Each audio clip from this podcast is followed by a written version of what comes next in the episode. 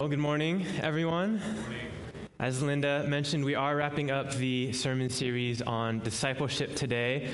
And just as a review, for the past five weeks, we've covered quite a wide range of topics, all the way from the kingdom of heaven here and now to spiritual disciplines to Pastor Eric's great discourse on loving God with all our heart, mind, soul, and strength, and uh, practical applications of how we can actually incorporate that into our lives today. And we've even been trying out some extra credit assignments from week to week. And for me, over the past several weeks, I've actually been collecting some stories and, and giving some mini interviews with a few of you. And I have been very encouraged. And so, in, in preparing for this, um, I just thought it would be good to share a, a, small sampling of some of these success stories of people in our own congregation engaging in disciplines to bring God before their minds into their everyday lives. I did get permission to share these also, by the way. So if you're like, oh, is he going to call me out? If I didn't ask you, I'm not calling you out. Don't worry. No surprises today. And I will say, whether these stories seem big or small, I believe each of them are substantial and meaningful steps. And so I hope that they're an encouragement to you as well as you take your own steps. Well, first, we have Diana Fung. Yes, I am calling you out, I guess. Diana Fung, a busy employee and busy mom, and certainly a lot of other things on her plate right now, on top of all of that. Well, she found the time to put what she's learning into practice and practice some silence and solitude. Yes, it was hard for her to be out of the house for very long. And yes, it's hard to take several uninterrupted hours to really do this. But you know what? She made the time to take one or two hours out on her deck, which she almost never does.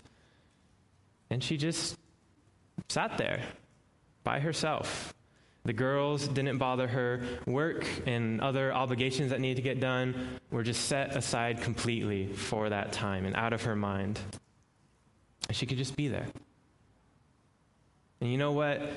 She said it was good. It was what she needed. And now she's wondering if she might want more of that time. And she says, Yeah, she's saying this to me. Yeah, it does feel like a bit that you have to find that time. But I actually really like what she said. She also said, You know, it's really more about making the time and prioritizing these things. She says, Yeah, I, I have the time. Everyone has the time. It's really about making it a priority. And she's sure glad that she did. So thank you, Diana. Next, we have Jared Lucas. We all know Jared. Jared and I are in a book club together along with a few others. And one activity that came up was to set aside several hours to read through one gospel in a single sitting, start to finish. Uh, I said several hours. We settled on two hours and the Gospel of Luke. As it turns out, it actually takes closer to at least three hours to actually read through the Gospel of Luke. So, yeah, we each got one read through each. Now, Jared, and not, not only Jared, but, but Jared does not see himself as a strong reader. Actually, he prefers to listen. Um, nor as someone who can just sit and read scripture and stay focused the whole time. Again, this is not to bash Jared because, let's be honest, this is a lot of us, right? Well, on the day that he chose to do this exercise, he was already tired from work and in a sort of funk, anyways. And so he was really just not in the mood to do this. But you know what? I'm impressed because he did it anyways. And two days later, we all hopped on a Zoom call and had the most vibrant and engaging discussion over Scripture that I've been a part of in a very long time. Jared's there pulling observations from all over Luke his questions are deep, his thoughts are insightful. Jesus is so clearly, obviously on his mind. And as I see Jared engaging in this discipline, what comes to mind is Jesus when he says, Every teacher of the law who has become a disciple in the kingdom of heaven is like the owner of a house who brings out of his storeroom new treasures and old. So, thank you, Jared, tuning in from Auburn currently. Lastly, Arjun Gupta. Oh, he's not even looking. Hi, Arjun. Arjun is a relatively new dentist working at a practice in Oakland. And he's mentioned that pretty much all his life has been studying and working toward getting his dentistry license. And um, he's finally got it and he's practicing. And before long, he found it empty. He found himself thinking, is this really it? Is this really what I worked for? Is this my life now, laboring over difficult clients until I retire or die? Is this, is this really it? But he's also been learning about the kingdom, about God with him, even with the difficult patients, maybe especially with the difficult patients. And so now, instead of gossiping about them, he's saying, Blessed are the difficult and combative patients that come into my office, because God loves them too. He's learning about prayer, about talking with God about what he and God are doing together. For him, it's no longer special times of prayer or just a morning quiet time that he can squeeze in. He does not have a prayer life, he has a praying life. He prays for every new client that walks through his door, and it's changed so much about how he goes about his work every day. He's no longer trying to find escapes out of his work. He has found joy in it because he knows that he's doing it with God. And there is much good and purpose to what he and God are doing together. Now, if you were not mentioned in these stories, that does not mean that I'm not encouraged by your progress. I, I really am encouraged. Uh, I only have so much time to share, right? So, these three stories. Uh, and all of this is not to say that these three have got it all figured out either. They'll be the first ones to tell you that that is not the case. There is still so much that they are wrestling with and figuring out. But that's okay. They are still learning. That's what disciples do. They're learning. But I do share these because I want us all to see that these things are doable, they are feasible, and these guys are reaping the benefits that come from it. So, thank you, you three, for sharing your testimony and example. Well, as I mentioned earlier, we've covered a wide range of topics in really a short amount of time in this series. So I'd like to give you one last picture uh, to help clarify things and guide you a discipleship roadmap, if you will. So, whatever you choose to do, wherever you choose to go, take this map with you. And you decide where you will go with it. Our roadmap can be found in 2 Peter chapter 1, verses 1 through 11. Uh, I would think actually it would be worth it for you to either pull a Bible if you have one in front of you or on your phone because we, we will be in this pretty much the whole, the whole uh, sermon, line by line. So 2 Peter chapter 1, it's after Hebrews and after James and after 1 Peter. Uh, I'm reading from the CSB, unless otherwise noted on the screen. So, 2 Peter chapter 1. Simeon Peter, a servant and an apostle of Jesus Christ, to those who have received a faith equal to ours through the righteousness of our God and Savior, Jesus Christ. May grace and peace be multiplied to you through the knowledge of God and of Jesus our Lord. His divine power has given us everything required for life and godliness through the knowledge of him who called us by his own glory and goodness. By these, he has given us very great and precious promises, so that through them you may share in the divine nature, escaping the corruption that is in the world because of evil desire. For this very reason, make every effort to supplement your faith with goodness, goodness with knowledge, knowledge with self control, self control with endurance, endurance with godliness, godliness with brotherly affection, and brotherly affection with love. For if you possess these qualities in increasing measure, they will keep you from being useless or unfruitful in the knowledge of our Lord Jesus Christ. The person who lacks these things is blind and short sighted and has forgotten the cleansing from his past sins.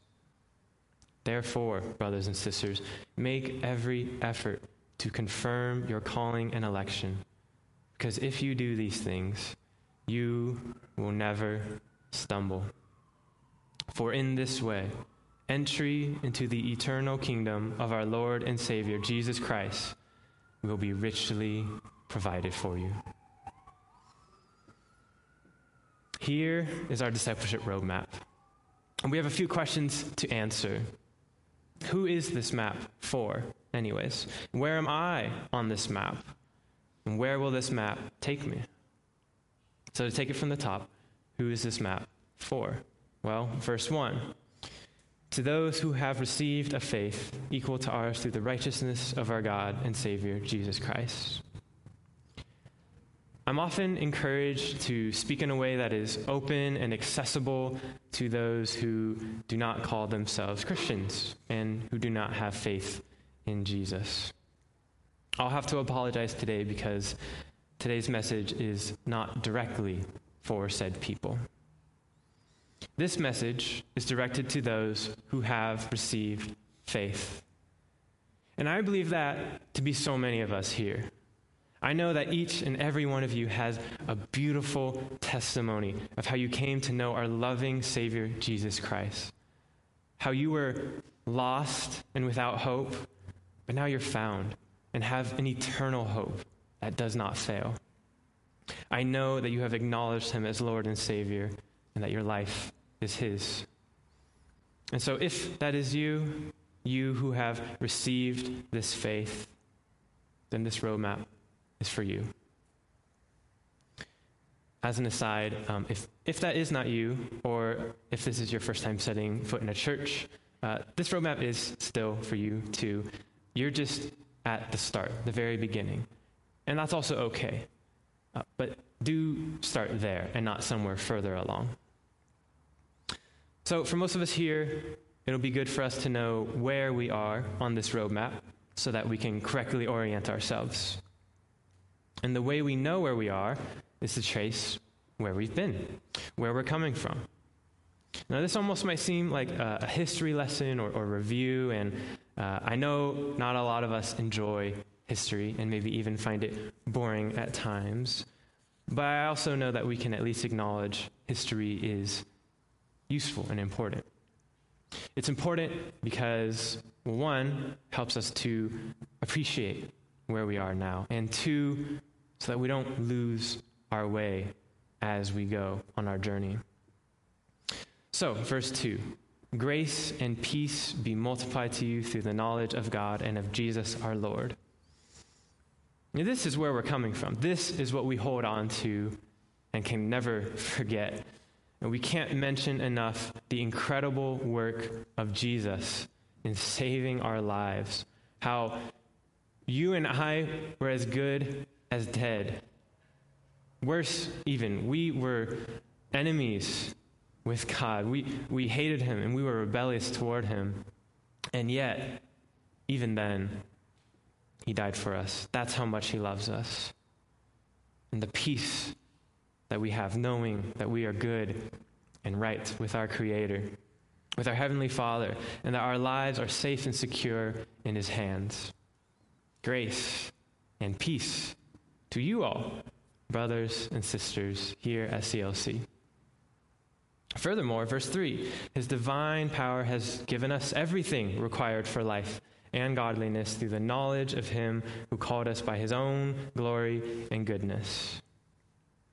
We are people who are truly blessed because the kingdom of heaven is at hand. It's among us, it's active and present here and now. God has given us everything needed in life such that we really don't need to be anxious about our lives. We are cared for and have everything we need because God is who He is. He loves us. So, how could He not provide for us and give us the very best? That just wouldn't be like Him. Now, if I can go actually a little bit off script and a, a quick aside, there's a few things that uh, came up this morning, just in the past couple hours.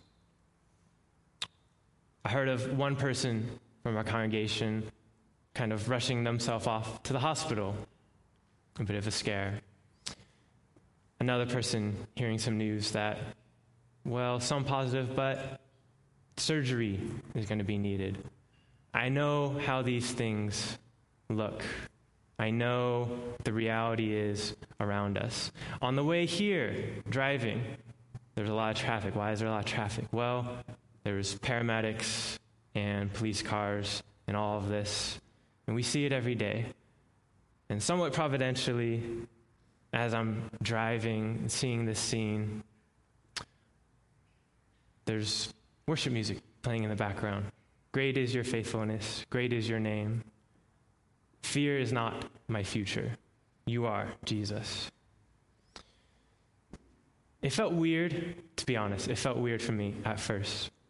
How come I'm listening to this and singing it, and I see this on the side of the road, and my friend is going to the hospital?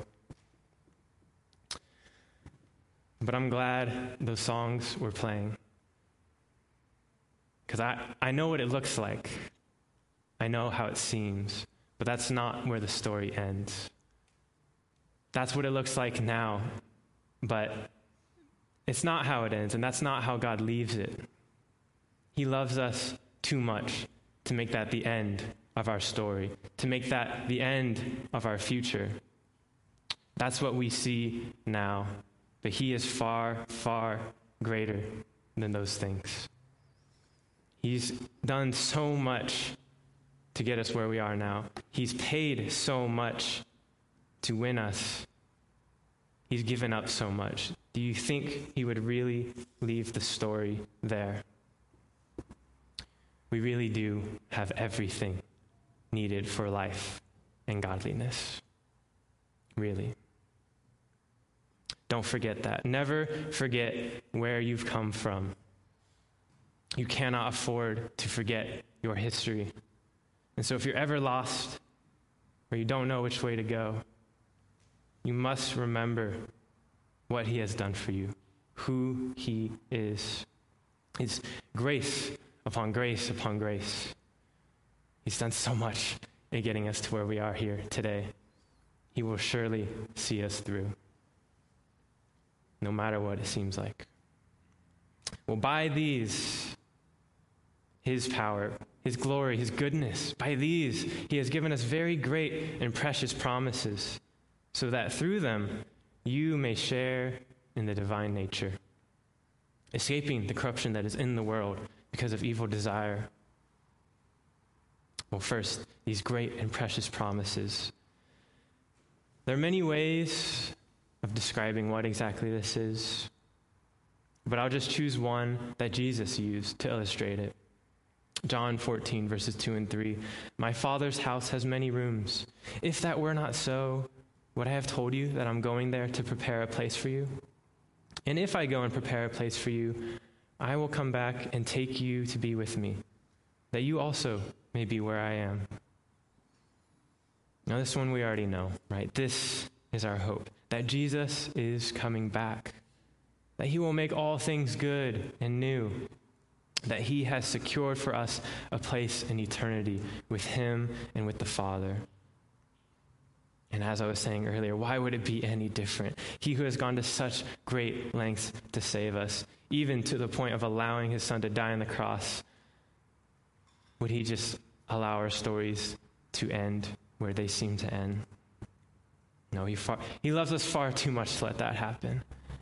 We have these great and precious promises.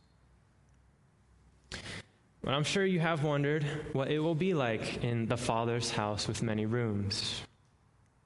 I mean, what will we even be doing there? Is it just an endless vacation with full room service and malasadas on the beach? As nice as that sounds, and as much as we all love Hawaii, that would eventually get pretty old pretty quick, would it not? No, I, I think what is promised here is much, much better. Let's read Revelation 22, 3 through 5. This is the final chapter in the Bible and a vision of what eternity with Him will be like. Revelation 22. There will no longer be any curse. The throne of God and of the Lamb will be in the city, and his servants will worship him. They will see his face, and his name will be on their foreheads. Night will be no more. People will not need the light of a lamp or the light of the sun, because the Lord God will give them light, and they will reign forever and ever. What a beautiful reality to come. There will no longer be any curse. But don't miss those last few words. They will reign forever and ever. We don't often talk about reigning, and there's many good reasons why we might be inclined to believe that this does not refer to us. Oh, well, we're miserable sinners. Don't, don't let me reign over anything. Well, Jesus reigns, right? So maybe this is referring to him. Or I would not be so audacious to think that this is talking about me. Good reasons. Honestly, good reasons. But God is greater. God, who is supremely good and supremely creative, who has imbued this world with purpose and meaning, has also put that spark in us. We've just read from the last chapter in the Bible. Let's look at the first Genesis 1, verses 26 to 28.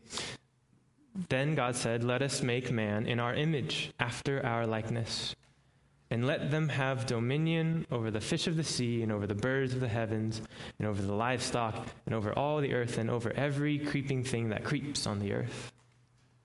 So God created man in his own image. In the image of God, he created him. Male and female, he created them. And God blessed them.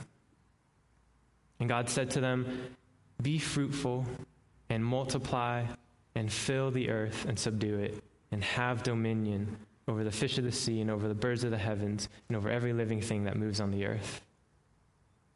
So, from the very beginning, we have been given work and good work to do. Mind you, this is before sin has entered into the world. This is not cursed, laborious work. This work was to be in God's creation and to have dominion over it. Other translations might use rule. Dominion, rule. This is the same reigning language that is used in Revelation 22.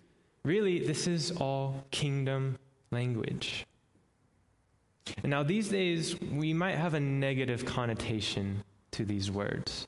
Let's be clear that this is not dominion and rule that is oppressive, exploitative, selfish, and abusive. This is rule that is fruitful rather than pointless, that multiplies rather than steals, that fills rather than exhausts. This is God's method of ruling, one that gives life rather than destroys it. And in fact, this is a core part of what it means to be made in His image. This is what we share in the divine nature. We are creative rulers employed with the production of good. And this is something that will continue forever and ever. So we find ourselves back in 2 Peter 1, verse 4. we have our great and precious promises, and through them, we share in the divine nature of creativity and creating, of good work, of reigning that produces life. Brothers and sisters here at CLC, you have been called to a glorious life, one where you have meaning and purpose, where you are useful and fruitful. You have been called to a work that goes way beyond just prestigious degrees and titles or amassing wealth or fine foods and exotic experiences. You are called to reign with Christ. And that starts now. Now, you've moved beyond the creeping things that creep on the earth mentioned in Genesis. That's maybe no longer within your dominion, what you are responsible for. But now it's in your homes, at your jobs, with your kids. These are parts of your kingdom. These are within your dominion, your range of influence. Every pocket of your life is an opportunity to exercise your calling to reign with goodness and love, to exercise your kingdom as God would exercise his if he were you. And it starts now, it will continue in 10 years, it will continue in 10,000 years. You are living in eternity now. And the good news is that because of what Jesus has done for you on your behalf, you can now be a part of what God is doing in this beautiful, wonderful world now. You can be on board with this project. How's that for meaning and purpose, for great and precious promises? But you have to wonder how prepared am I to run my kingdom? I've learned how to be a good doctor. I've learned how to be a good accountant. I've learned how to be a good tennis player. But I don't know if anyone has ever taught me how to be a good person. And this is where I imagine many of us will find ourselves on our roadmap. We've been rescued by God and given many great and precious promises, and those are secure for us. But how ready are we for our true calling as those who will be co reigning with Christ forever and ever? To what degree have we escaped the corruption in the world and our evil desires such that we are able to share in the divine nature and rule for good? Can this even actually be done? And so at this point, Peter writes, Pack it up. We're all miserable sinners till the day we die. We can't change anyways, and so it's hopeless to even try. Right? Is that the conclusion he comes to?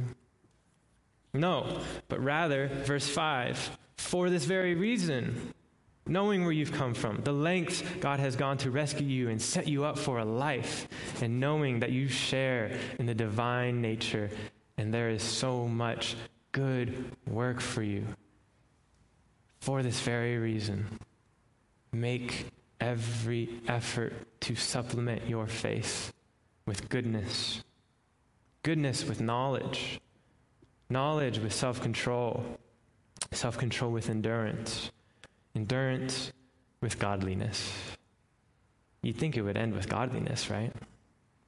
Godliness with brotherly affection, and brotherly affection with what is maybe highest of all of them love.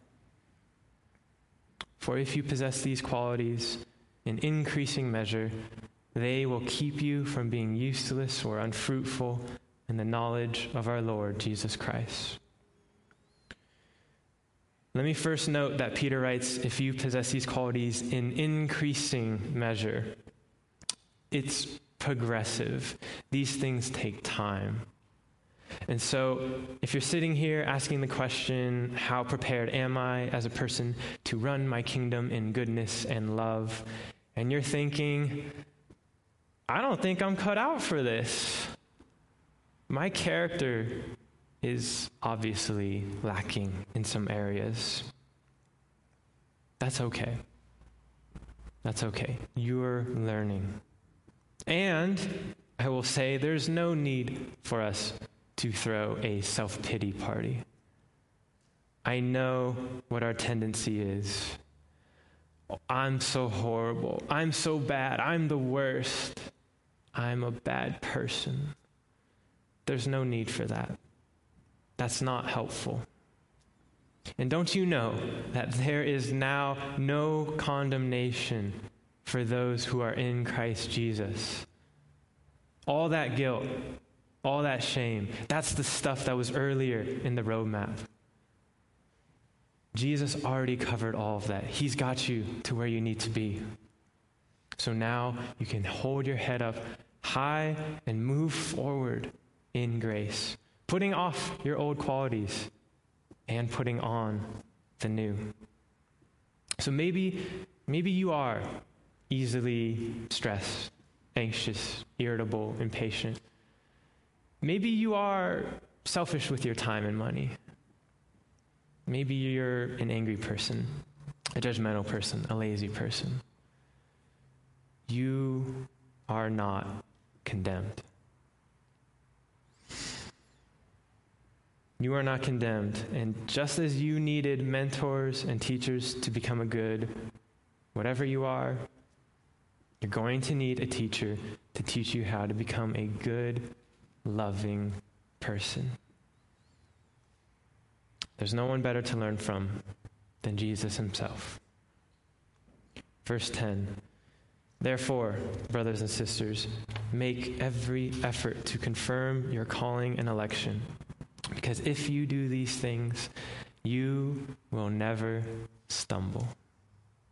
You will never stumble.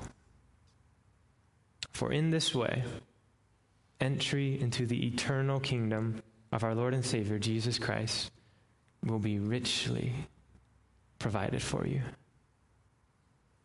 This is the direction our discipleship roadmap is taking us. That as we seriously intend to be disciples, to be students of Jesus, learning from him how to be like him, how to do the things of our everyday lives as he would do it if he were in our place. Putting on these virtues, culminating in love, we will not stumble.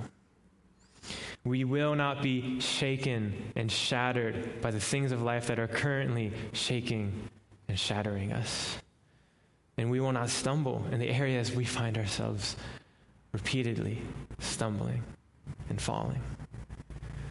We will be like wise builders who built their house on the rock, the solid foundation of the rock.